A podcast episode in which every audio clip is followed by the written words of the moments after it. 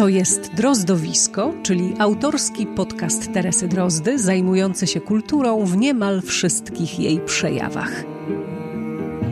Drozdowisko to teatr, literatura, piosenka i film. To rozmowy z twórczymi ludźmi. To kulturalne podróże po Polsce i Czechach. To wspomnienia o ludziach kultury i dużo archiwaliów.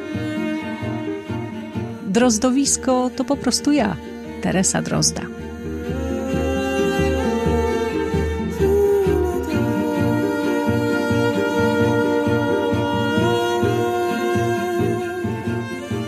Dzień dobry, jest 6 sierpnia 2022 roku. Zapraszam Was na drozdowisko numer 77.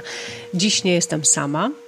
Dzień dobry. Jacek Kosiński jest e, ze mną. To ja bo e, chcemy Wam opowiedzieć w dzisiejszym odcinku o naszych e, podróżach, które trwały przeszło dwa tygodnie. Zjeździliśmy trzy kraje. Byliśmy w Polsce, w Czechach i w Niemczech.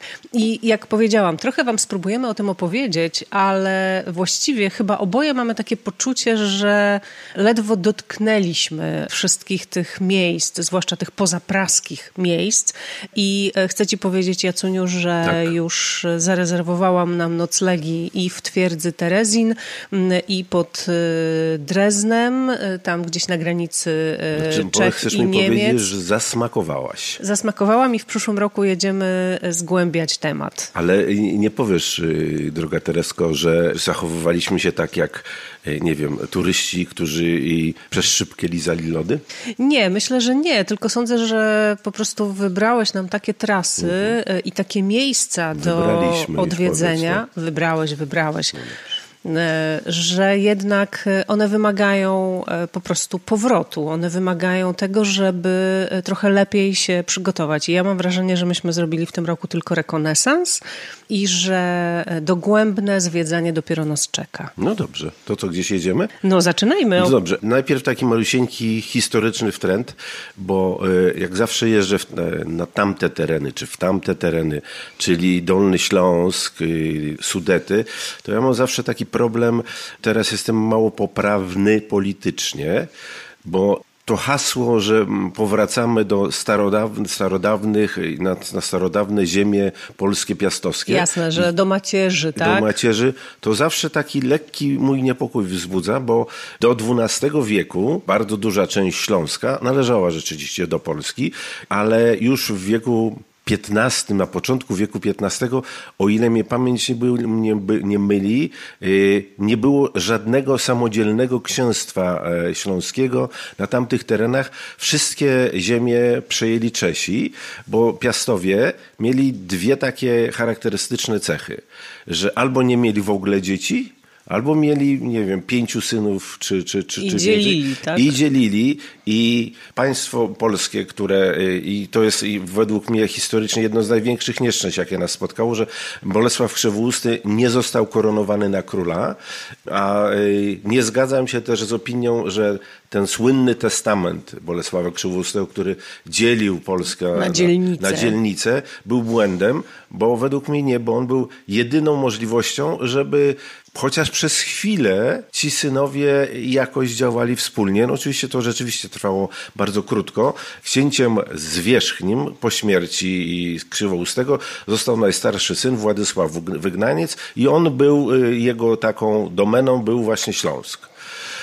I przez kilka lat y, to działało, że bracia gdyby zgadzali się y, na, na, na to, że Władysław był y, zwierzchnim księciem, ale później jak to w rodzinie każdy chce być ważniejszy. I w XIV, w XV wieku te wszystkie księstewka śląskie nie dość, że między sobą książęta się e, bili i to dość ostro.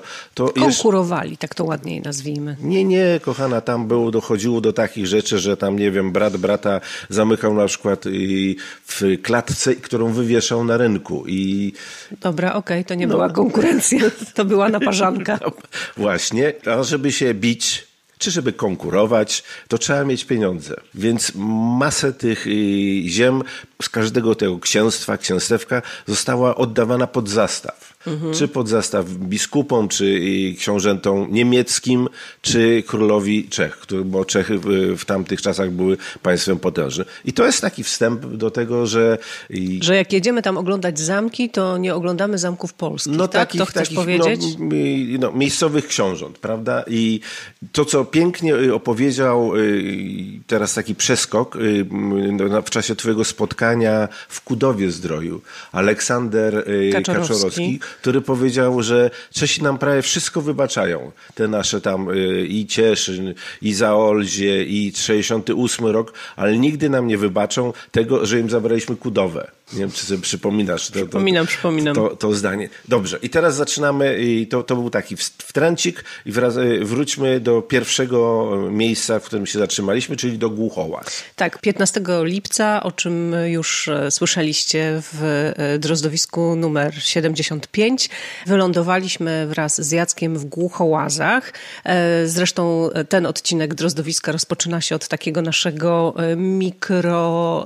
Spacerku. Krajoznawczego spacerku po historycznym mostku huśtanym, więc głuchołazy zostawiamy. Nie, jedno zdanie, mhm, dobrze? dobrze. Bo, y, wiesz, bo i coś wspaniałego w większości tych miasteczek polskich i czeskich, tam właśnie na, na Śląsku. Na pograniczu. Na, pograniczu, że one w większości szczęśliwie przetrwały II wojnę światową.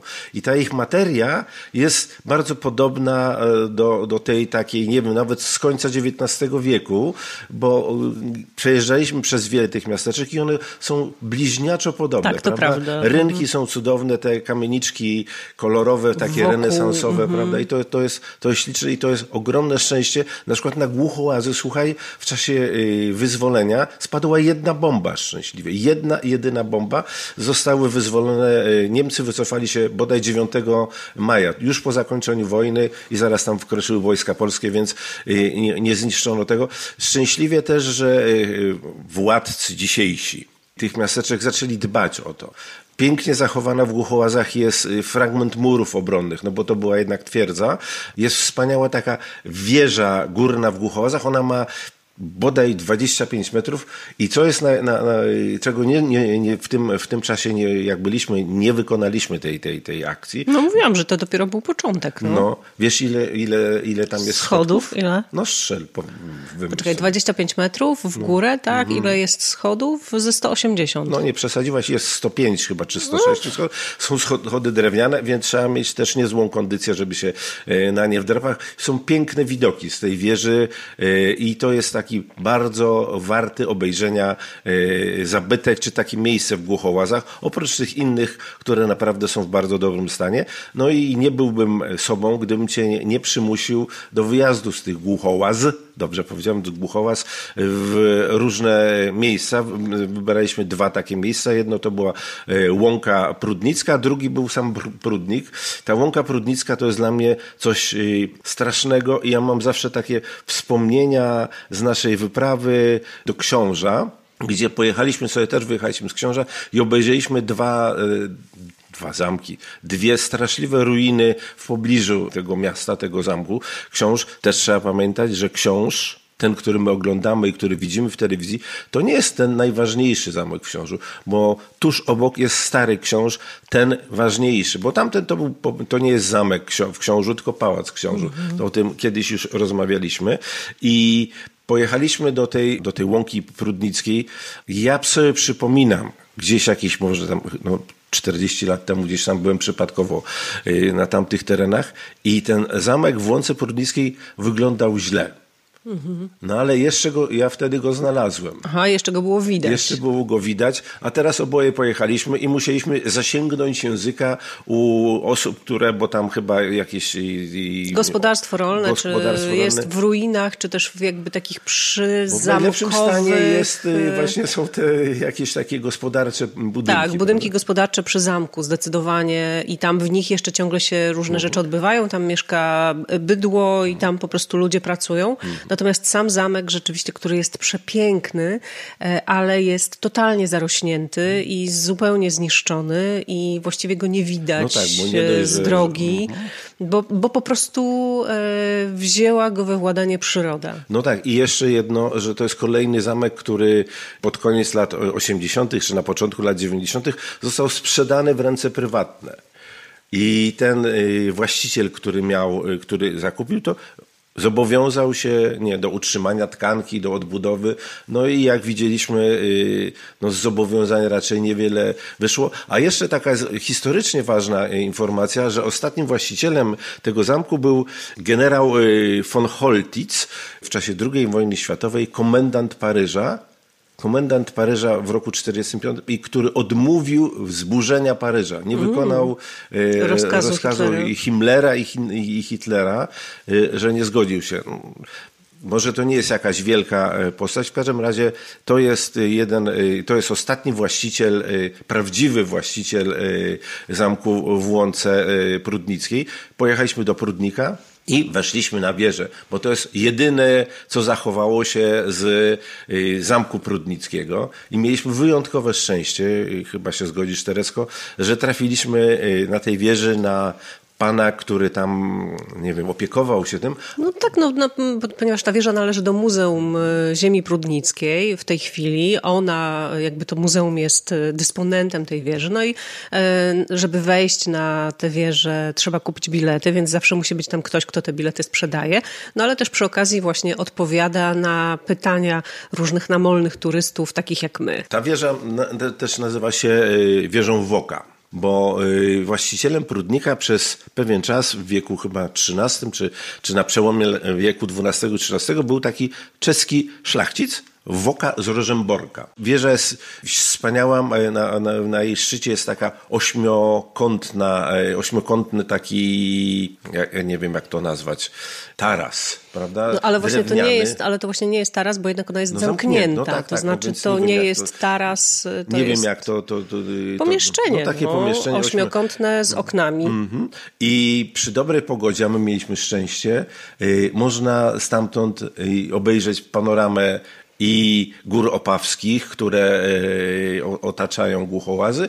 Jeszcze dalej nawet pan, który nas sam oprowadzał, wskazał nam, że było widać Ślęże, e, świętą górę e, śląską, a w górach opawskich jest taka góra, która się nazywa Biskupia Kopa i to jest góra, która należy do korony Sudetów. Ona jest niewielka, 800 chyba metrów ma i można e, sobie zaliczyć tam Śnieżkę i on i jeszcze pozostałe najwyższe punkty w Sudetach i można zdobyć koronę Sudetów. To ja się strasznie rozgadałem. Ale też Dobrze. sygnały mam takie, że e, nasi słuchacze lubią tych mm. twoich gawęd e, historyczno-krajoznawczych słuchać, więc, więc być może po prostu to Dobrze. ma sens. Ja chcę tylko powiedzieć, że myśmy mieli moment taki i taką myśl, żeby to nazwijmy krajoznawcze drozdowisko, zresztą e, ten mostek huśtany był tego najlepszym dowodem, nagrywać w tych miejscach, w których jesteśmy.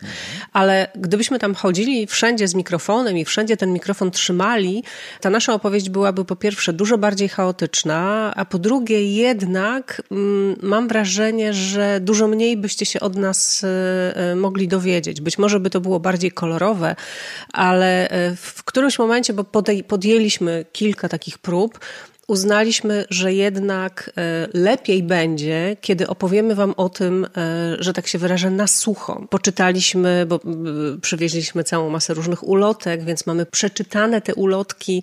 Jakby możemy Wam powiedzieć więcej, mam wrażenie, choć cały czas to jest tylko muśnięcie, tylko dotknięcie. No a zamki, pałace, e, no, twierdze, osobiście. one są zawsze celem tych naszych podróży z tego powodu, że to jest coś, co absolutnie absolutnie fascynuje Jacka i nie to, że jakoś podzielam tę jego fascynację, no ale e, fajnie jest e, pojechać w takie miejsca, w które by się samemu nigdy nie pojechało. I, no tak, no. E, i to jest właśnie wiesz, najfajniejsze w tym naszym podróżowaniu, i, mam wrażenie. I jeszcze jest takie ryzyko, jakbyśmy nagrywali to w tych miejscach, to ten podcast mógłby trwać z 10 godzin. To jeszcze jest inna sprawa. Wtedy bym go podzieliła na części, ale mimo wszystko no byłoby to po prostu o wiele trudniejsze, ale też mam wrażenie dużo bardziej chaotyczne. Dobrze, to pamiętaj E, I dlatego zdecydowaliśmy się na takie nagranie, ale nie jest powiedziane, że jak w przyszłym roku e, wrócimy w tamte miejsca, będziemy już lepiej przygotowani. Jak ugrzęźniemy gdzieś. No to wtedy będziemy nagrywać e, się na miejscu. Dobrze. Co? Teraz przekraczamy granicę? Przekraczamy granicę, Dobrze. ponieważ Głuchołazy były tym przystankiem pracowo-muzycznym i raz jeszcze odsyłam was do 75. Drozdowiska, bo ono jest naprawdę kolorowe. Tak jest. A z Głuchołaz pojechaliśmy do Pragi, ale podczas tej drogi też zatrzymaliśmy się w kilku miejscach. Tak jest, a że z Głuchołaz do Czech to jest, nie wiem, 3 kilometry, żeby przekroczyć granicę? No, tak mniej więcej. Mniej więcej. I pierwszy strzał, który ja wymyśliłem, był pudłem i to niezbananym. Czemu? Tak, bo wymyśliłem jakąś miejscowość, tam, tam sobie gdzieś znalazłem jakiś zamek, którego w ogóle nie było. Przyjechaliśmy tę miejscowość chyba wszerz i wzdłuż i, I nie było śladów nie i zdaje mi się, prawda. że y, to ja sobie coś wymyśliłem. Następne to jest, y, ty mówisz inaczej, używasz innej nazwy, ja używam tej polskiej jesienik. No jesienik, jesienik no to jest tak? czeska nazwa. Mm, bo jeszcze jest jesionik. To to jest po polsku. Po polsku. No ale jesteśmy w Czechach i w tym y, zbliżając do, do, do, do jesienika zwróciliśmy uwagę, oboje spojrzeliśmy w górę i mówimy to jest to. Pamiętasz? Na wzgórzach takie wspaniałe budynki. No to tam jedziemy.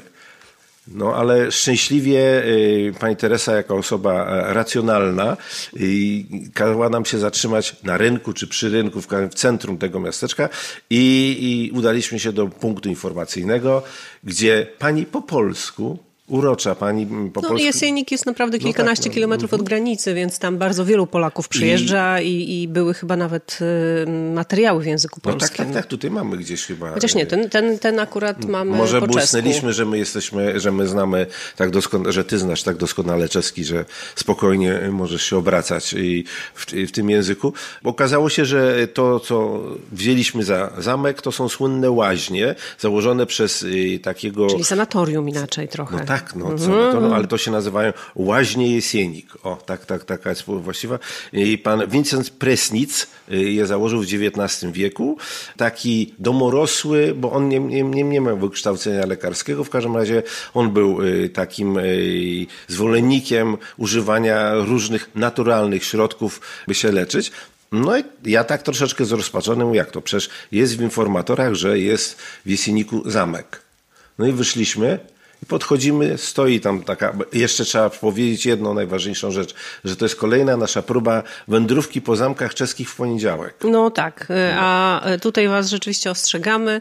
W poniedziałek większość tych instytucji, do których można wejść, to znaczy zamków, które są oddziałami muzealnymi, jest po prostu pozamykane. No a niektóre jeszcze do tego stopnia, że nawet e, parki wokół zamków też są zamknięte, że nawet nie można, już nie mówię, że wejść na, na do budynku, ale na, na teren. Na teren parku parku też nie można wejść, niestety, to wejść. prawda. I tak spojrzeliśmy, stoi jakaś taka budowla się okazało, że to jest słynna twierdza wodna. Teraz y, ni niestety twierdza wodna otoczona jest fosą, w której nie ma wody. Suchą fosą. Suchą, suchą fosą. To jest y, mm, takie miasto, które należało y, do księstwa e, Nyskiego i ono, ta, ta twierdza była jednym z najważniejszych miejsc w ogóle na trasie zamkowej, bo ona była takim punktem, który zamykał drogi właśnie nawet do Pragi, prawda, żeby nie można się tam było przedostać. I on należał najpierw do, właśnie do księstwa e, Nyskiego, a później przeszedł w ręce biskupów wrocławskich. Co możemy powiedzieć o tej twierdzy? Niewiele, bo też Była zamknięta, obejrzeliśmy ją z zewnątrz. Tylko z zewnątrz. Właściwie ja nie wiem, czy to można w ogóle nazwać twierdzą, bo to prawie brama była, chociaż miała w środku podwórzec. Na pewno y, w wiekach, y, w średniowieczu, czyli wiek XII, XIII, XIV, trudna była do zdobycia. I to było pierwsze takie miejsce, y, które na tej trasie naszej zobaczyliśmy. Następnym zamkiem, którym mieliśmy zobaczyć, ale zrezygnowaliśmy po, e, po tym jesieniku i jak sobie uświadomiliśmy, że e, to na pewno będzie zamknięte, to jest zamek w Liticach, który obejrzeliśmy tylko z drogi, bo on stoi na takiej wysokiej górze. Przepraszam cię bardzo, wdrapaliśmy się pod te Litice. Tak? Oczywiście. Ja w ogóle jakoś nie kojarzę. No oczywiście. No to teraz ty zrezygnowaliśmy, zrezygnowaliśmy z łaźni, nie pojechaliśmy do tych łaźni no tak, jesienickich, tak. które rzeczywiście wyglądają imponująco, ale też tam nas ostrzeżono, że tam nie można podjechać, że y, dużo wcześniej trzeba zostawić samochód, a jednak my byliśmy w trasie, musieliśmy o odpowiedniej porze dojechać do punktu docelowego, e, czyli do Pragi i zrezygnowaliśmy z takich, powiedziałabym, pustych spacerów, zwłaszcza, że łaźnie, sanatorium to jednak nie jest zamek, choć e, architektura absolutnie fantastyczna. Pojechaliśmy do tych Litic i to jest zamek pięknie położony na wzgórzu. Dojechaliśmy do takiego miasteczka, które leży u podnóża tego zamku. Zostawiliśmy samochód w tym miasteczku. Tam też wszystko było zamknięte, bo to był poniedziałek, więc nie mogliśmy się w gospodzie pod zamkiem ani napić kawy, ani herbaty, ani niczego zjeść. I po prostu jakieś 500 czy 600 metrów w górę, pięknym lasem podeszliśmy pod zamek.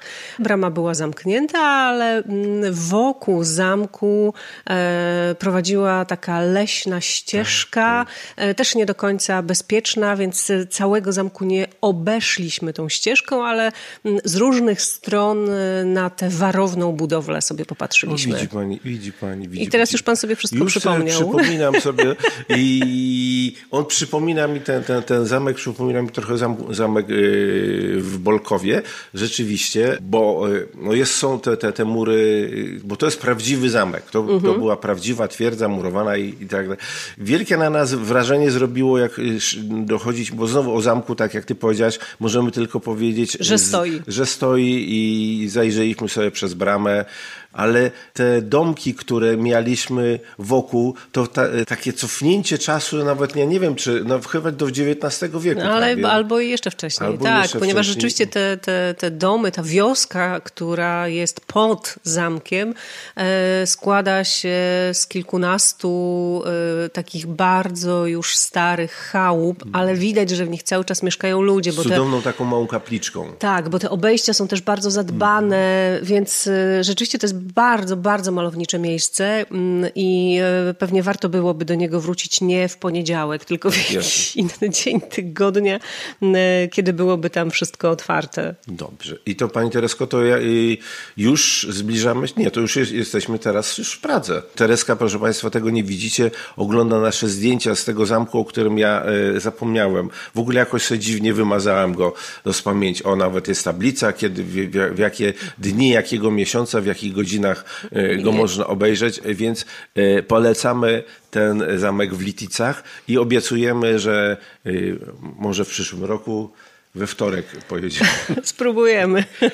I dojechaliśmy do Pragi. I dojechaliśmy do Pragi i co, opowiadamy, co się działo w Pradze, bo to rzeczywiście Musimy powiedzieć. byliśmy tam przez tydzień mhm. prawie, dosyć długo, e, też w czasie tych naprawdę największych e, lipcowych upałów. W Pradze było bardzo gorąco, bardzo y, trudno się spacerowało, chodziło, zwiedzało, bo przed tym upałem, przed tym słońcem właściwie nie było się gdzie schować, mm, no ale próbowaliśmy. Tak. Mimo tych 37 stopni odwiedziliśmy 3, 4, 4 muzea chyba co najmniej, jeżeli dobrze liczę. Tak, ale to tutaj nie będziemy też wam tego wszystkiego nie, chyba no, opowiadać. Jednym... No dobra, to opowiadaj dobrze. kochanie. Opowiadaj Słuchaj, co chcesz, bo ja to wiesz, o Pradze to ja mogę dobrze. ciągle. I są w Pradze trzy wystawy poświęcone musze. Tak. I te wystawy to jest coś takiego, y, za co ja niesamowicie cenię Czechów, bo y, o rany, cenisz za coś tak, Czechów. No, za, za, parę rzeczy, za świetną grę w hokeja na przykład. Także. E, ale e, nie, e, za umiejętność pokazywania ważnych postaci, bo Mucha, Przedtem obejrzeliśmy film o Zatopku, o, Zatopku, o Karolu Gocie. Mhm. Ty i, i obejrzałaś w Pradze musical poświęcony Marcie Kubiszowej więc potrafią sprzedać i świetnie, świetnie opakowane. To, to prawda, znaczy bardzo y, opierają się na tej mhm. swojej historii i bardzo tę swoją historię opowiadają. Byliśmy w Muzeum Narodowym na wystawie Wiery, o, o Wierze Czasławskiej tak, przecież, i właśnie prawda? tutaj chciałem się dłużej zatrzymać, mhm. bo dla mnie Wiera Czasławska to jest y, taka postać, która wymaga troszkę dłuższego, dłuższej opowieści. Ta wystawa jest może niewielka. Y, w sumie dotyczy... Ale jest w Muzeum Narodowym. Tak, jest, no, dla, mnie, dla mnie to jest, powiem Tak, ci, taką w ogóle e, niezwykłą sytuacją. I ona opowiada, jak gdyby całe życie nie koncentruje się na tym jednym, pewnym, bardzo ważnym, historycznym wydarzeniu. A to wydarzenie miało miejsce w roku 1968. Rok 1968 to jest taki przedziwny rok. Bardzo dziwny, bo y, jest tak, marzec 68 y, W Polsce. maj 68 Paryż, następny Sierpień 68 inter- Praga. interwencja wojsk Układu Warszawskiego, jak to się pięknie y, nazywa w Pradze, to jeszcze także Igrzyska Olimpijskie w Meksyku. I na kilka dni przed tym, ig- przed otwarciem Igrzysk Olimpijskich w Meksyku, w, październiku 68 roku, y, w niewielkiej miejscowości Tlatelolco, tam y, doszło do wystąpienia studentów. I wojsko meksykańskie spacyfikowało w sposób okrutny te, te rozruchy, czy, czy ten protest studencki. I są bardzo różne informacje o zabitych. Od 100 do 500 osób zginęło. W ogóle był taki moment, że zastanawiano się, czy nie powinno się odwołać. Odwołać olimpiady, tak, pamiętam. Igrzysk. Igrzysk. Olimpiada to jest czas między igrzyskami. Dobra, okej. I w czasie tych igrzysk miało miejsce dwa niezwykłe polityczne wy- wydarzenia.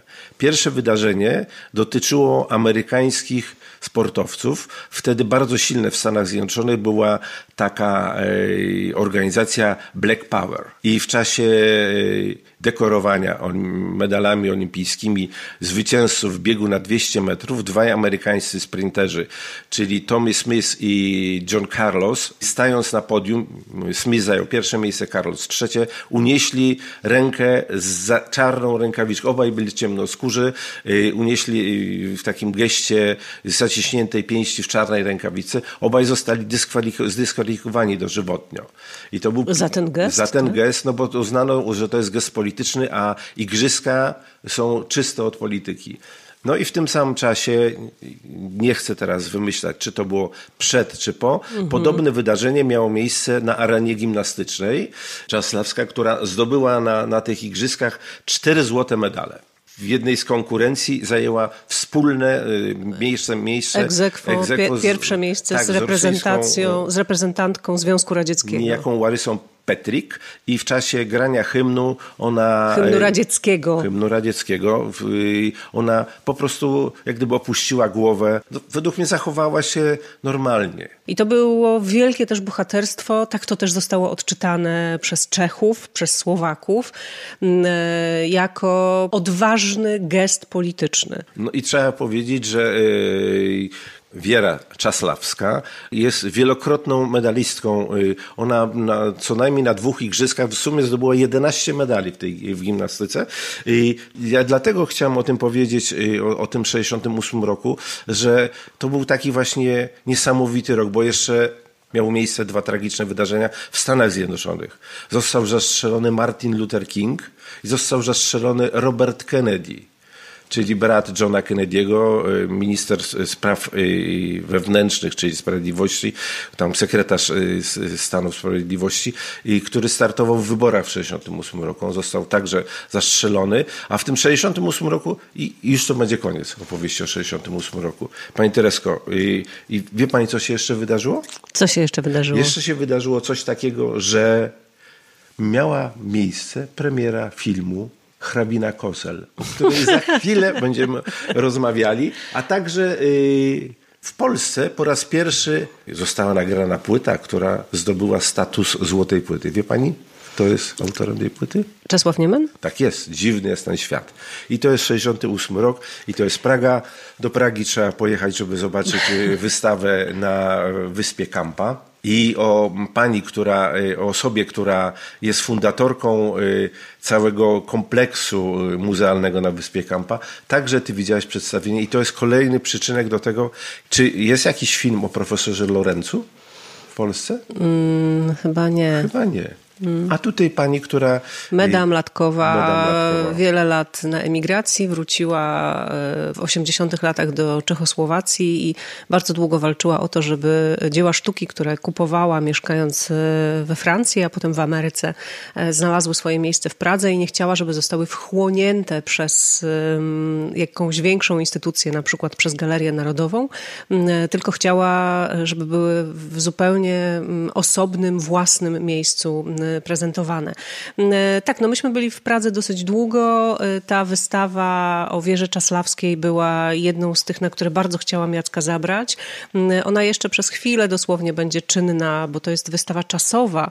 Obejrzeliśmy też kilka wystaw, które są stałymi ekspozycjami. Myślę o tej wystawie Dziejiny 20 stoleci, wiek, tak. czyli, czyli jakby dzieje XX wieku, ale też z czeskiego punktu widzenia. To jest... Ona jest wspaniała. Przepraszam, że ci przerwę, bo ty będziesz... I to jest cudowne cudowna wystawa, na którą powinno się iść z dziećmi, no takimi nie pięciolatkami, a może już nawet z pięciolatkami, bo przecież zaczyna się tą y, przejażdżką windą, prawda? Taką windą czasu. Z windą czasu. I, to, i, to, i przy tym te wszystkie eksponaty są tak poustawiane i tak one y, wyglądają, że naprawdę to jest cudowna edukacyjna, tylko nienachalna. Mm-hmm, tak, bardzo, bardzo to jest e, inteligentnie i tak bardzo nowocześnie zrobiona wystawa.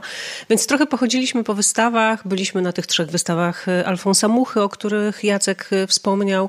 Mm, te wystawy, mm, o tyle trudno o nich mówić tutaj w podcaście, dlatego że jedna z nich zamknięta zostanie już 13 września 2022 roku. To jest taka multimedialna wystawa, która nazywa się Alfons Mucha Emotion E, a druga wystawa e, Muchy, która się mieści w Waldszteńskiej Izdarnie, e, czyli w jednym z obiektów Galerii Narodowej w Pradze, zamknięta zostanie 31 października 2022 roku. To jest wystawa ze zbiorów rodzinnych Alfonsa Muchy, przygotowana przez jego wnuka, czy też jego wnuk jest takim patronem tej wystawy.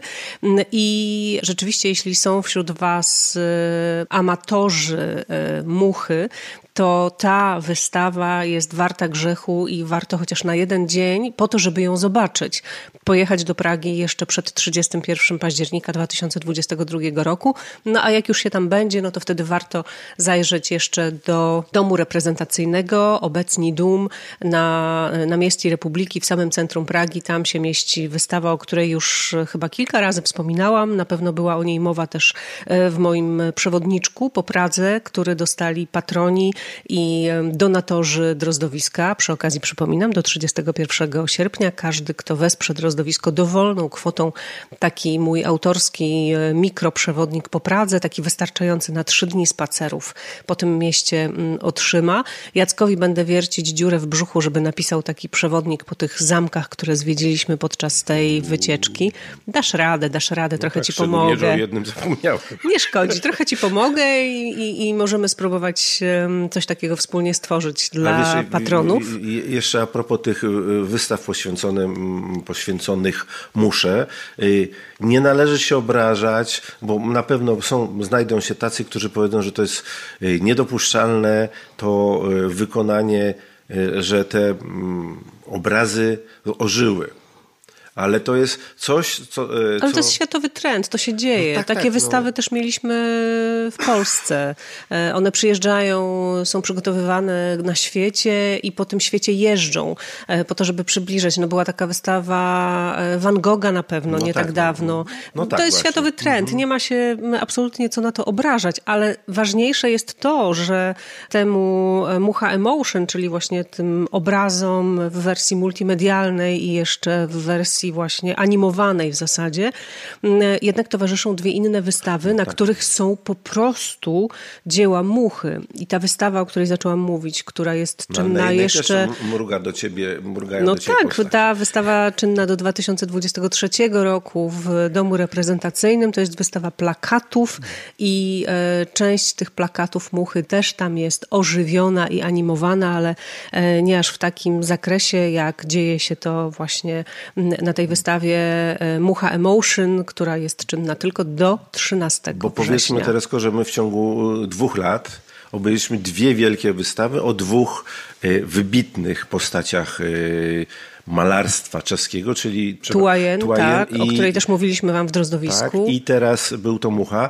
To są y, ludzie, czy to są osoby, które żyły mniej więcej w tym samym czasie. No, y, Mucha zmarł w 1939 roku, tuż po wkroczeniu wojsk niemieckich do Pragi. Tułajen zmarła w 1980 roku w wieku 78 lat i między, między tą, tą dwójką malarzy czeskich umiejscowić można naszą Tamarę Łępicką. Tak, no właśnie tak? o tym chciałam powiedzieć, bo mhm. byliśmy niedawno też na wystawie Tamary Łępickiej w Lublinie e, i, e, i to wszystko się wspaniale ze sobą, że tak się wyrażę, e, linkuje. To znaczy, tak byśmy powiedzieli dzisiaj pewnie, używając takiego języka. Zresztą Tamara Łępicka to też chyba rocznik 80, no tak, tak. to znaczy też zmarła w roku 1980, tak, chyba...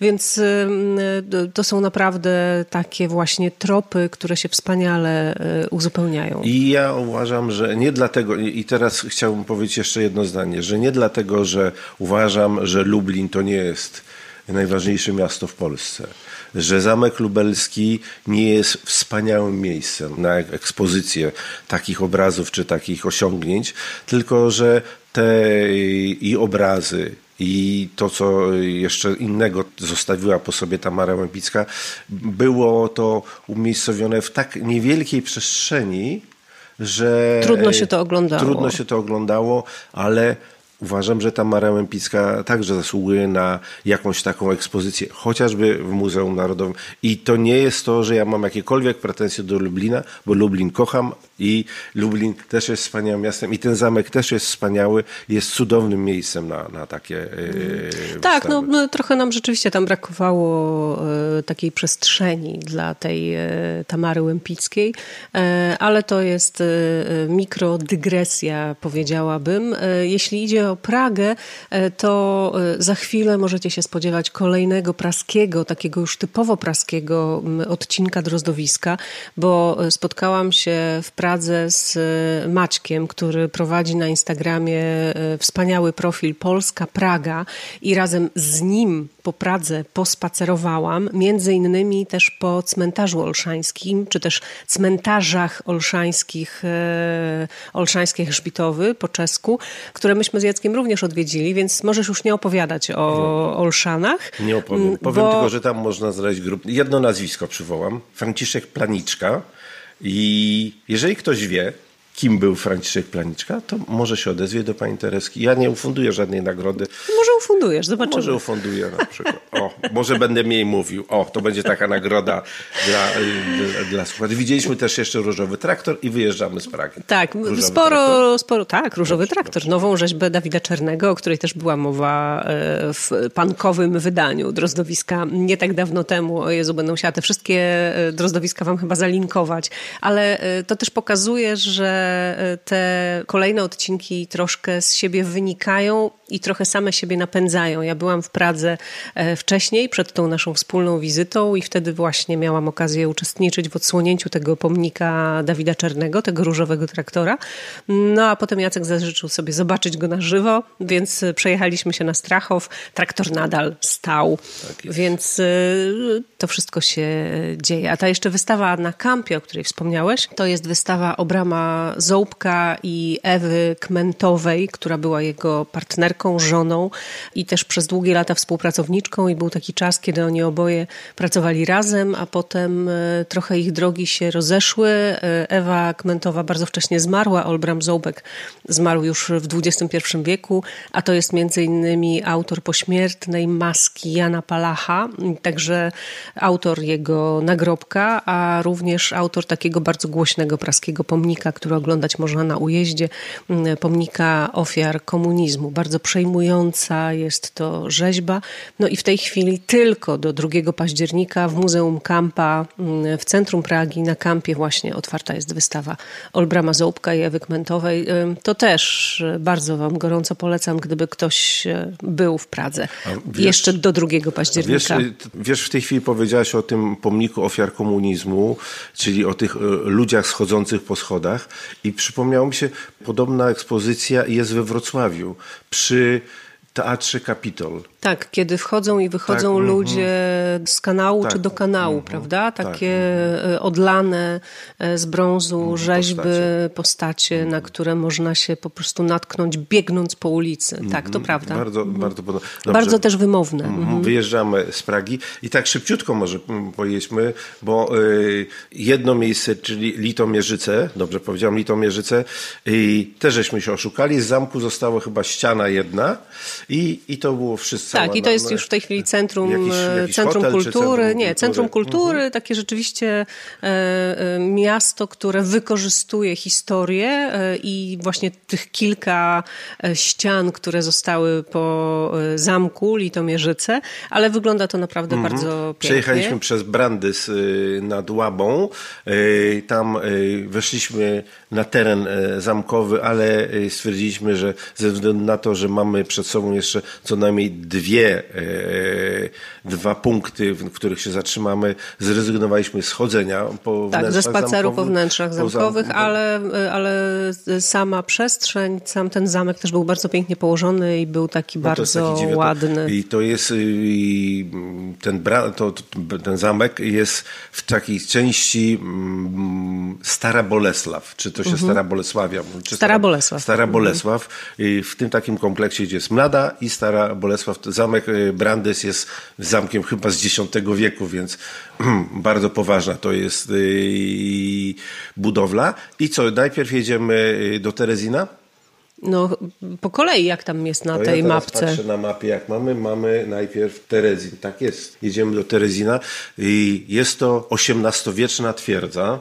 15 kilometrów kwadratowych. Właściwie całe miasteczko e, jest, jest tą twierdzą. Teraz, a teraz oglądasz się. Otwieram plan, mapę, plan. bo powiem wam, że ja się e, zupełnie nie spodziewałam tego, co tam zastaniemy. Terezin, wiadomo, kojarzy się nam przede wszystkim z e, obozem dla Żydów, takim obozem działającym w czasie II wojny światowej, do którego zwożono Żydów z całej Europy Środkowej, mm, choć z Polski chyba najrzadziej, bo oni jednak z Terezina do Polski, a właściwie do obozów koncentracyjnych które mieściły się na terenie Polski, dzisiejszej Polski, byli wywożeni z tego Terezina. To jest właściwie chyba dzisiaj to pierwsze skojarzenie z Terezinem, a okazuje się, że mm, to jest po prostu niesamowite miasto, które było twierdzą i to była właśnie twierdza miasto. I myśmy wjeżdżając do, do tego Terezina, mijali mury, jakieś wały. To naprawdę było nie, niezwykłe i potem dostaliśmy mapę e, w punkcie informacyjnym, w punkcie informacji turystycznej dostaliśmy mapę Terezina, która wygląda jak taka gruszka, no. bo ona ma taki kształt gruszki, e, na górze troszkę bardziej no wąsko. Z drugą stroną to mogła być choinka. Choinka? Nie no, no tak, no albo choinka, albo gruszka, zależy jak na nią rzeczywiście spojrzeć. W każdym razie kształt taki lekko trójkątny, węższy u góry i właśnie w tym najwęższym miejscu e, mieści się ta mała twierdza, w której mieścił się obóz koncentracyjny, a im bardziej ku dołowi, tym jest szersza i tym mm, jakby więcej rzeczy się tam no, e, mieści. Mamy też tam getto i później w ogóle miasto, które jest twierdzą, to jest o tyle przedziwne, że ona nigdy nie była oblegana. Że po prostu została, została zbudowana, wybudowana, tak? I nigdy nie e, była... Naz- e, Terezin w ogóle to jest e, nazwa, która pochodzi od imienia cesarzowej Teresy. To też jest coś niezwykłego. Teraz proszę wybaczyć, ale wydaje mi się, że to jest jedyny obóz, w którym nie było baraków, bo wy, te, wykorzystywane zostały miejsca, bo Terezin najpierw był budowany jako twierdza, później w XIX wieku stał się y, taką więzieniem, więzieniem znaczy, mhm. znaczy chyba tak to należy określić, więzieniem takim zakładem karnym, gdzie wysyłano i żołnierzy nie, nieposłusznych i, i, i, i i to jest niesamowite, jak się chodzi po, po, po, wśród tych murów. Nie ma tam takiej bardzo e, ostrej ekspozycji tego, co się tam działo, prawda? Mhm. Nie robi to takiego niesamowitego wrażenia, jak, nie wiem, u nas Treblinka czy Oświęcim, bo jednak te mury Nie wiem. Tak, się... przenoszą nas w czasie nie do II wojny mhm, światowej, tylko, tylko przenoszą nas w czasie jeszcze właśnie do czasów wcześniejszych. XIX wieku. Mhm. Y, niesamowite jest też y, przejście takim podziemnym korytarzem, który miał 500 metrów, wydaje tak, mi się. A, a którym właściwie okrążyliśmy część tak, no, to, tej małej twierdzy. Mhm. Warto też zwrócić uwagę na taką ekspozycję poświęconą Romom, prawda? gdzie tam były... To jest czasowa ekspozycja, tak, no. ale, ale przypuszczam, że ona tam jest y, na dłużej. I to jest też takie miejsce, wydaje mi się, że no, mieliśmy też za mało czasu, bo my tam byliśmy dwie, dwie godziny i to jest jednak zbyt mało czasu, żeby dokładnie się skupić na, na tych wszystkich wydarzeniach, które nas otaczają, zatrzymać się na chwilę, właśnie nie, już nie, nie byliśmy w stanie ze względu na czas pójść do getta, do, do, tej, do Muzeum Getta. Do, Muzeum Getta, bo jednak no, przejście kilku kilometrów kwadratowych tej małej twierdzy, no zajęło nam bardzo dużo czasu, a też była pogoda, która raczej nie sprzyjała e, dochodzeniu po, e, po otwartym terenie. I warto może w tym miejscu przypomnieć, e, że Kilka lat temu w Teatrze Śląskim w Katowicach e, miała miejsce premiera sztuki.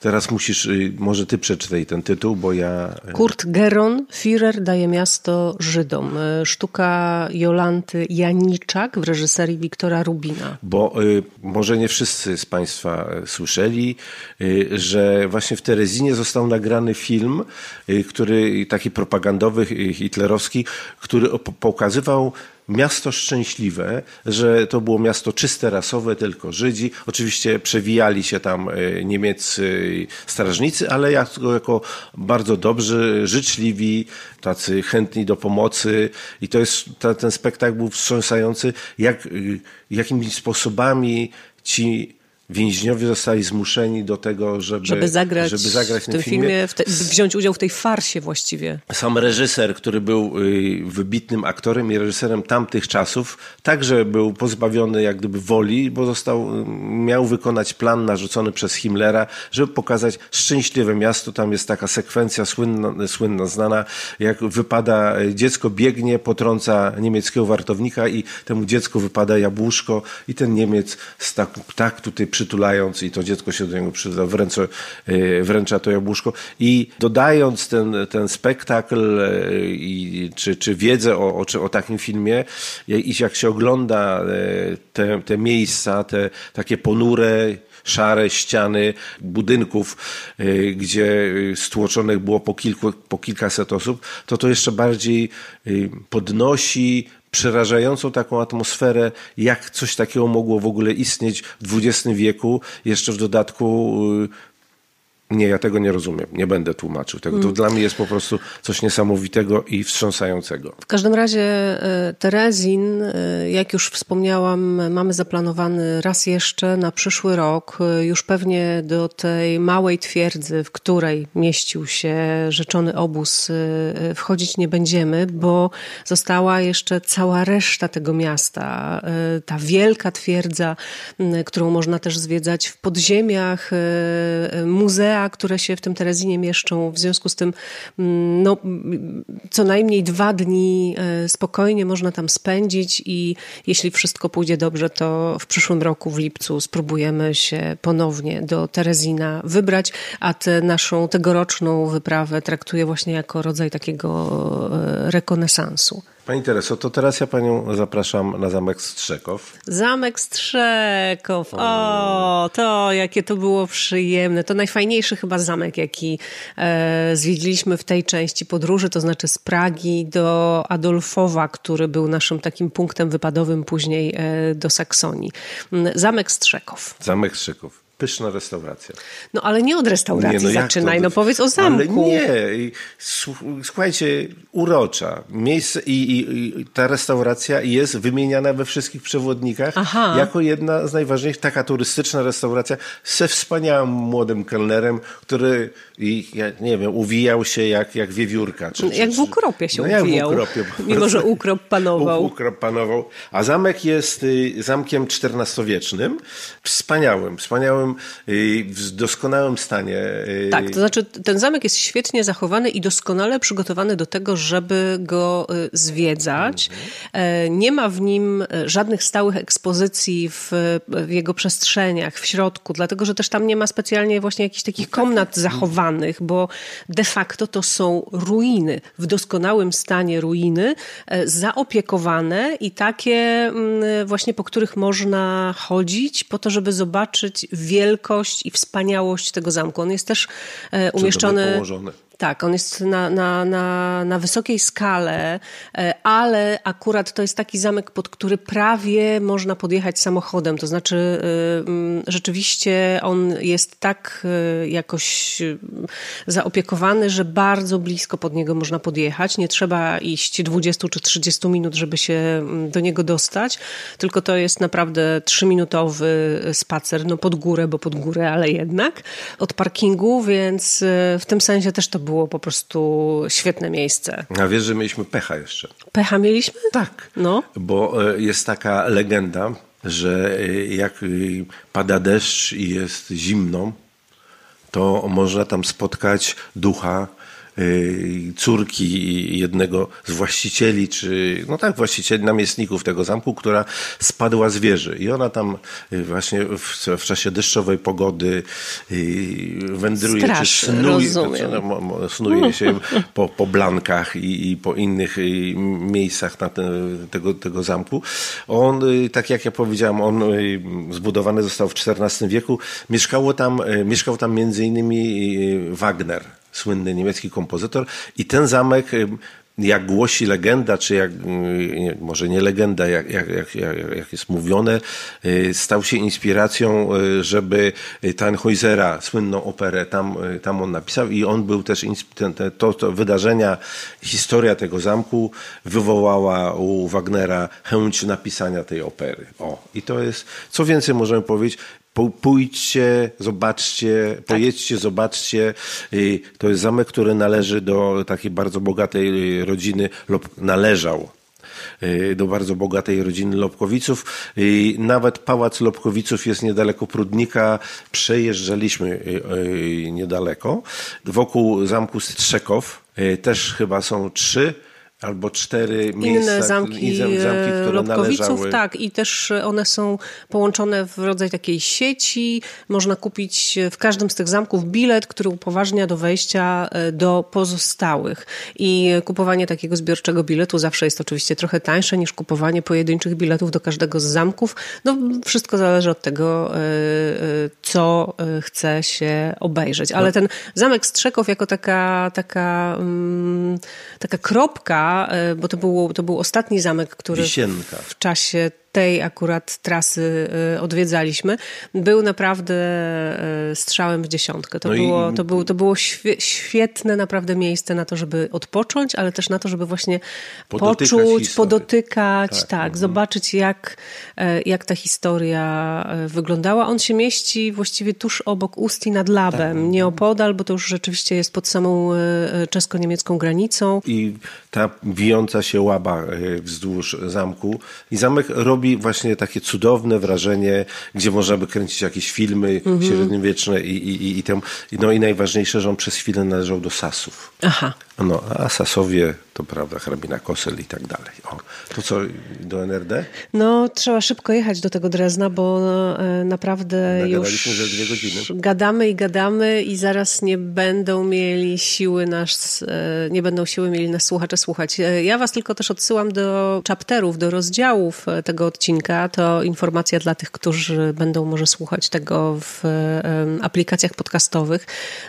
Do opowieści o każdym zamku dorzucę przynajmniej jedno zdjęcie i oczywiście link z informacjami, mm, kiedy ten zamek jest otwarty, y, jak do niego dojechać. No po prostu linki odpowiednie też w opisie odcinka i w rozdziałach będą. Pani Teres, to, to w, w Saksonii błyskawicznie mamy trzy, y, obejrzeliśmy y, dwa zamki, znaczy jeden zamek, jedną twierdzę. Jedną twierdzę obejrzeliśmy z, z daleka, ze względu na to, że są takie przepisy, że jeżeli coś jest otwarte do 18, To od, o siedem- to o 17 już nikogo tam nie wpuszczamy, więc słynny, słynną twierdzę Konigstein obejrzeliśmy sobie y, z mm, poziomu zerowego, y, patrząc do góry. Robiła ogromne y, wrażenie i to jest to miejsce, y, które, którego wrócimy do po prostu. którego wrócimy Mhm, w przyszłym roku. Stolpen. Stolpen. Stolpen. Stolpen, zamek, twierdza dla nas przez Jerzego Antczaka, y, może mniej przez Kraszewskiego, to jest takie miejsce bardzo ważne, bo tam była e, więziona e, kochanka Augusta II Mocnego, elektora saskiego, księcia saskiego i króla Polski, e, hrabina Kosel. E, 50 lat była więziona. My oboje z Tereską, no bardziej ja może, no myślałem, że tam będzie o tej hrabinie Kosel po prostu jeść, tu, tu, tu, tu. Grup hrabin Kosel to jest tabliczka, która leży na, wśród płyt, wy, wy, którymi wyłożony jest podwórzec, więc nawet przeszliśmy, nie zauważyliśmy Nie tego miejsca. prawie, tak. I, co jest bardzo istotne, ze względu na bliskość do Polski, y, mamy tam y, dwa filmy.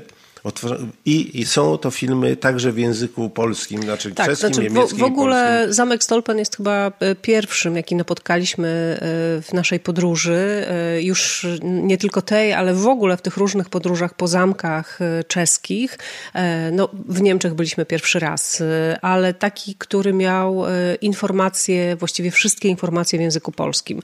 To znaczy, oprócz tego, że były tam takie dwa krótkie, trzyminutowe dosłownie e, animowane filmy e, pokazujące mm, historię tego zamku, tego jak on był budowany, rozbudowywany. e, mm, Cała ta jego historia jest tam opowiedziana w ciągu tych kilkudziesięciu sekund Mm, i one są z lektorem polskim, przygotowane również i jak się tam wchodzi do tej sali, w której się ten film ogląda, to sobie można wybrać język, w którym się chce ten dany film obejrzeć.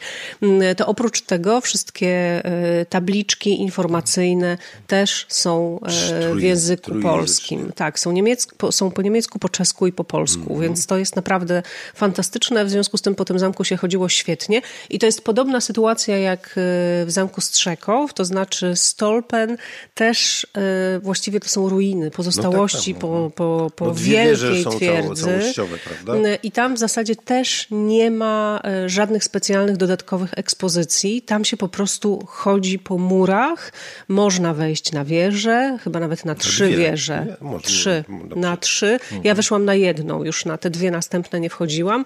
Więc jest tam kilka dosłownie pomieszczeń, w których są jeszcze jakieś dodatkowe mm, ekspozycje, ale to, to, to, nie jest dominująca rzecz. To znaczy, chodząc po tym zamku, chodzimy raczej po murach, po terenie. Mm, W ogóle niesamowite jest zdanie sobie sprawy z tego, jak ogromne to było, jak ogromna to była budowla. Mm, Natomiast takich właśnie typowych ekspozycji, nie wiem, z jakimiś obrazami czy czymś innym praktycznie tam nie ma. No tak, ale jak gdyby, mm, co ciekawe, y, w tych opowieściach o, o zamku i w tej głównej narracji najistotniejsze jest to, że to jest zamek, który powstał na skaze, ka, skale bazaltowej i tam jest też y, y, w którymś z pomieszczeń właśnie cała historia, y, jak się, jak on powstał, historia też tworzenia się tej, tej skały, prawda?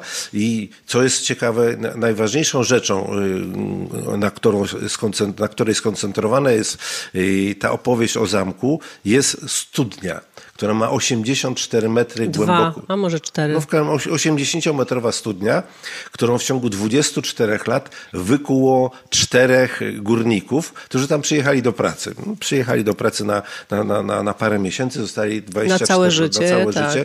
I padło tam takie zdanie, że jeden górnik mógł wytłuc w tym y, y, bazalcie jeden centymetr głębokości. Więc wyobraźcie sobie 80 y, metrów. Oni, jaki to był ogromny wysiłek. No studnia robi ogromne wrażenie. Nie widać jej dna. No. Jest tam taki możliwość zrobienia takiego eksperymentu, żeby wlać wodę mhm. i czekać na dźwięk, kiedy ta woda się Odbije odezwie się. tak na dnie i to trwa kilka sekund. To no jest tak, absolutnie niesamowite. Ja wrzuciłam pieniążek i też nie było go no. bardzo długo słychać. Także mm, ten zamek Stolpen e, obok Zamku Strzekow to były te dwa miejsca zamkowe, e, e, które zrobiły na mnie rzeczywiście ogromne wrażenie, które mi się bardzo podobały i bardzo się cieszę, żeśmy się tam znaleźli. Później, czy później, no później było miasteczko Pirna, takie cudowne miasteczko, właśnie renesansowe, z nieprawdopodobnie pięknym rynkiem. Jedna kamieniczka taka wąziutka, seledynowa bodaj. Jestem facetem, więc z kolorami mogę mieć problem. Wspaniale wyeksponowane miejsca, gdzie prze, różne, różni ważni ludzie mieszkali, czyli na przykład y, jest tam y, dom Canaletta, to, w którym na, mieści się w tej chwili informacja turystyczna. Tak, taki tak? biały, piękny dom. Y, na tobie największe wrażenie zrobiła fontanna. Tak, na rynku też y, Pirny mieści się wspaniała, piękna fontanna. Ona studnia właściwie, tak chyba powinniśmy powiedzieć. Może studnia, no ale woda no tak, tam tak. tryska. Mhm. No, no tak, tak, woda no. tryska w mhm. sensie takim, że jest po prostu zrobiona fontanna, nawet jeśli tam kiedyś była studnia, to teraz to jest zdecydowanie fontanna. No, ale jest taka informacja, że wokół tam jeszcze jest sześć czy ileś tych zachowanych studni. Zachowanych tak, a do tej Pirny pojechaliśmy dlatego, że tam też jest twierdza, tak, ale ta mhm. twierdza nie zrobiła już na nas takiego wrażenia, ponieważ ona właśnie jest y, zaadaptowana też na jakieś no, kolejne centrum kultury mhm. i tam w zasadzie jest tylko... komisariat też i można paszport tam sobie wyrobić. Usiedliśmy tylko na jakby dzisiejszym tarasie, czyli no po prostu spojrzeliśmy sobie na Pirnę z góry e, i e, napoiliśmy się tam, nawodniliśmy się, bo, bo, bo dzień był bardzo upalny. Ta Pirna nie zrobiła na mnie jakiegoś wielkiego wrażenia. Nie, no jest Przyjemne miasteczko. Teraz, z zachwytem taki jest tam y, przy rynku jest taki słup pocztowy, tam on jest odległościowy. I ty się najpierw się ze mną kłóciłaś, co tam jest napisane, stwierdziliśmy. I na szczycie tego słupa i są herby, y, jest herb Saksonii, herb Polski. To on się nazywa słup dystansowy. I tam też jest monogram y, króla y, Augusta II Mocnego. I to jest chyba jedyne, ale może warto też powiedzieć o czarnej historii.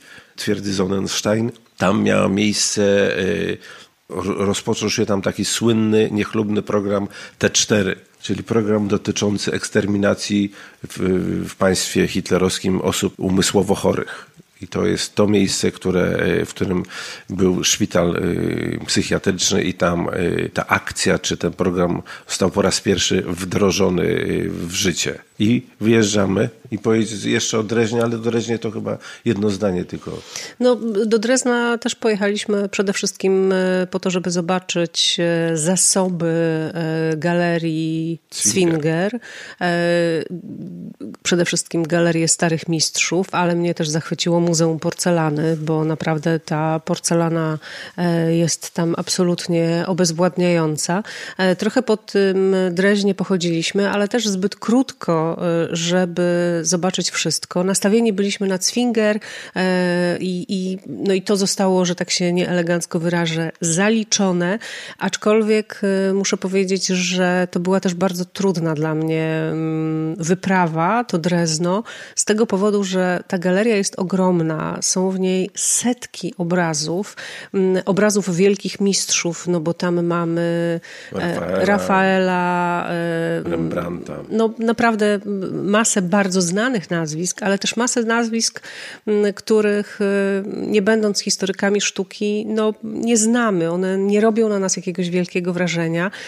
A ile można tych obrazów jakby przyjąć do nawet nie wiem jak to nazwać, no, e, e, twoja percepcja jest bardzo Przerobić. ograniczona. Nie no, masz ograniczoną no tak, no percepcję. Możesz się zachwycić jednym, drugim, piątym, siedemnastym, ale po pięćdziesiątym e, obrazie, zwłaszcza kiedy one są mniej więcej z tego samego okresu, też bardzo no tak wielu wypadkach. Ułożone, prawda? To, y, no to już to przestaje robić na tobie wrażenie. I mm, myślę sobie, że akurat te galerie, galerie Zwingera to obejrzeliśmy jak, tacy, jak taki naprawdę najgorszy sort turystów, czyli po prostu przebiegliśmy sobie przez nią dokładnie po to, żeby e, mieć odhaczone.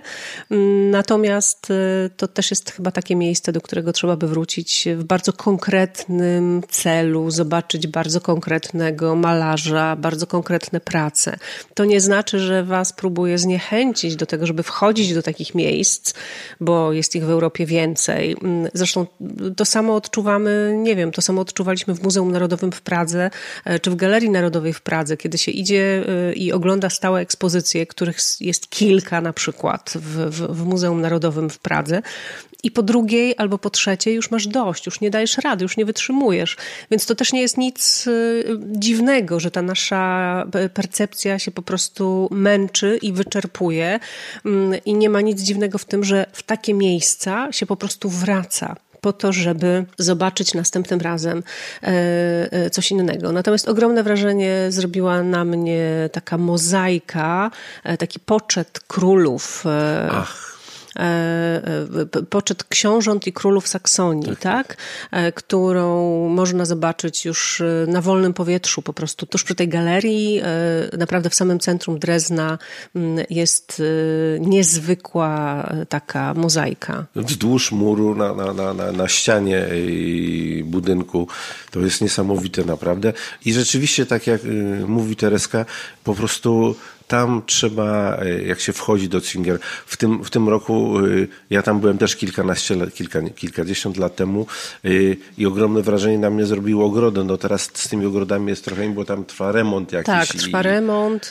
Myśmy jeszcze mieli takie szczęście, że tam w tej chwili jest też czasowa wystawa Bellottiego, Bernardo Bellotto, malarza, który był współczesnym też Canaletta i to jest taka bardzo kontekstowa wystawa, na której zobaczyliśmy Mieliśmy też sporo prac Canaletta właśnie, ale nie tylko jego, czyli takie malarstwo mm, pokazujące miasta, pokazujące miejsca e, z fotograficzną no tak. niemal e, dokładnością. E, więc to było też bardzo, bardzo miłą taką odskocznią od tych obrazów starych mistrzów. No ale jak mówię, ten Zwinger był takim bardzo trudnym doświadczeniem, natomiast miło było połazić trochę po tym Dreźnie, zupełnie niechcący trafiliśmy kolejny raz na Dawida Czernego e, i na jego bardzo słynną rzeźbę z roku 1990, która nazywa się Quo mm -hmm. czyli to jest ten trabant na nogach stojący e, po prostu w przestrzeni. Zajrzałaś też pod, pod podwozie. Oczywiście, że mu zajrzałam pod podwozie. No I to, I to było po prostu bardzo przyjemne, że nagle jeszcze taka niespodzianka nas tam w tym Dreźnie spotkała, ale też myślę, że do Drezna po prostu musimy wrócić, omijając już e, Zwingera, a e, no, próbując... Albo w wiesz, zatrzymać się, wybrać sobie na przykład jedną salę, do której przejdziemy i usiądziemy. Ale to musicie też fascynować to malarstwo. No, tak, no. no to malarstwo nas jakoś niespecjalnie fascynuje. No to było coś, co, co warto było zobaczyć. To trzeba zobaczyć. Haczyć, też, no. ale y, ja naprawdę z tego wiele nie pamiętam. I wcale nie jestem pewna, czy koniecznie muszę akurat y, do Zwingera wrócić, kiedy no, pojedziemy do Drezna. Pani, pani teraz mogę się, mogę się narażać, ale mówię jak jest. No I zdecydowanie wolę połazić trochę i popatrzeć na mury i spróbować wejść do jakiegoś innego muzeum, e, których pewnie w Dreźnie jeszcze parę jest jest. Mm, no, zielony I... pokój, słynny pokój, który został ograbiony kilka lat temu w sposób doszczętny. I zobaczyć po prostu jeszcze trochę e, coś innego. No i zakończymy wjazdem na Śnieżkę takim jednym zdaniem, że nie jedźcie na Śnieżkę albo nie wchodźcie na Śnieżkę, zlitujcie się, bo po prostu tam już nie ma czym oddychać, jak oddychać, jak się ruszać. A jeszcze jest jedna dobra wiadomość, którą tylko my Polacy, tak to powiem, my Polacy potrafimy zrobić. Y, są wakacje, więc należy zamknąć schronisko na, na Śnieżce. Na Śnieżkę wjechaliśmy e, kolejką gondolową z czeskiej strony, z Pecu pod Śnieżką. E, to było bardzo Nie przyjemne. myślałem, że kiedykolwiek tak się zhańbię, proszę Państwa, że wjadę kolejką na Śnieżkę, którą zdobyłem ze sto kilka razy. To było bardzo przyjemne doświadczenie, rzeczywiście na szczycie e, Śnieżki bardzo dużo ludzi i to już było zdecydowanie mniej przyjemne, ale taka kropka nad i. No a potem już e, ze Śnieżki pojechaliśmy do Kudowy Zdroju na CZPL Festiwal, ale e, o tym opowiadać Wam już nie będziemy. Mm, polecam Wam kanał YouTube'owy CZPL Festiwalu, bo na nim znaleźć można prawie wszystkie wydarzenia, jakie podczas festiwalu miały miejsce, to znaczy i koncert poświęcony Jarze Zimmermanowi i spotkanie z Grażyną Zielińską, cudowna po prostu kobieta petarda. Mm, będzie, myślę, za kilka, kilkanaście tygodni gościem Drozdowiska.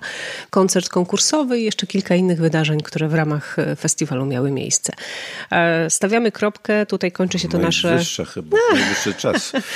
kończy się tutaj nasze e, turystyczno-historyczno-krajoznawcze, wakacyjne drozdowisko. Mm, Raz jeszcze przypominam o e, opisie odcinka, o rozdziałach, które znajdziecie w aplikacjach podcastowych, a także o tym, że Drozdowisko można wspierać, a w podziękowaniu za to wsparcie do końca wakacji e, otrzymacie ode mnie mikroprzewodnik po Pradze. Taka propozycja trzydniowego pobytu w tym fantastycznym mieście, a jak słyszeliście, jest tam co oglądać jeszcze do końca września, a nawet nawet do końca października 2022 roku. A my dzisiaj roku. poszliśmy na rekord? E, naszego wspólnego gadania? Tak? Chyba tak. Bardzo Państwu współczuję. 77.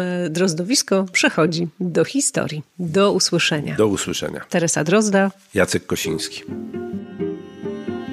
Jeśli podobał Ci się ten podcast, postaw mi kawę. Albo zostań jego patronem na dłużej. Odpowiednie linki znajdziesz w opisie. Oprawa muzyczna Dorota Barowa. Pod tytułem Drozdowisko jestem na YouTubie, Spotify'u, Google Podcasts i innych platformach. Polecam się też na Facebooku, Instagramie i w serwisie strefapiosenki.pl. Każdej z tych internetowych dróg możesz użyć, żeby się do mnie odezwać. Teresa Drozda, dziękuję, do usłyszenia.